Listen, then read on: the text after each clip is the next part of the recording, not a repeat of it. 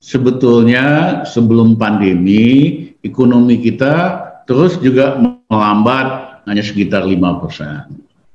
Harusnya bisa lebih tinggi 7%. Tapi karena kebijakan ekonominya sangat konservatif, akhirnya mandek di sekitar 5%. Begitu ada pandemi, ya anjlok lagi. Ya, sekarang mulai naik lagi sedikit. Tetapi pola pemulihannya itu bukan seperti huruf V, tapi huruf W. Ya, tinggi, anjlok, baik lagi dikit, anjlok lagi, baru bangkit kembali. Nah, misalnya selama tahun 2021 ini pertumbuhan ekonomi hanya tiga setengah persenan lah sampai ke empat persen.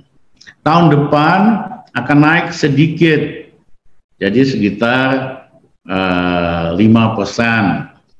Ya, tapi ingat loh, yang naik ini adalah GDP, angka besar dalam ekonomi. Pertanyaannya, ekonominya rakyat, termasuk ekonomi buruh, membaik apa enggak?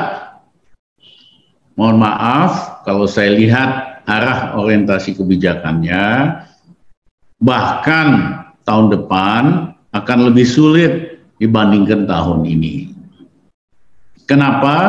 Karena seluruh gerak kebijakan ekonomi pemerintah Jokowi ini hanya menguntungkan yang besar-besar asing maupun asing. Istilah hari ini hanya menguntungkan oligarki yang dibikin mudah dengan berbagai macam aturan dan kebijakan, termasuk rencananya Omnibus Law, menguntungkan pengusaha, merugikan karyawan dan buruh.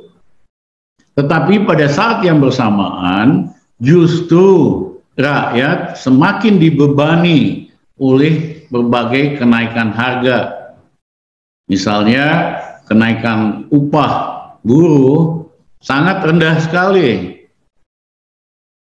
Tetapi pada saat yang bersamaan pemerintah menaikkan tarif listrik, menaikkan tarif gas, menaikkan tarif BBM, dan menaikkan menaikkan iuran BPJS.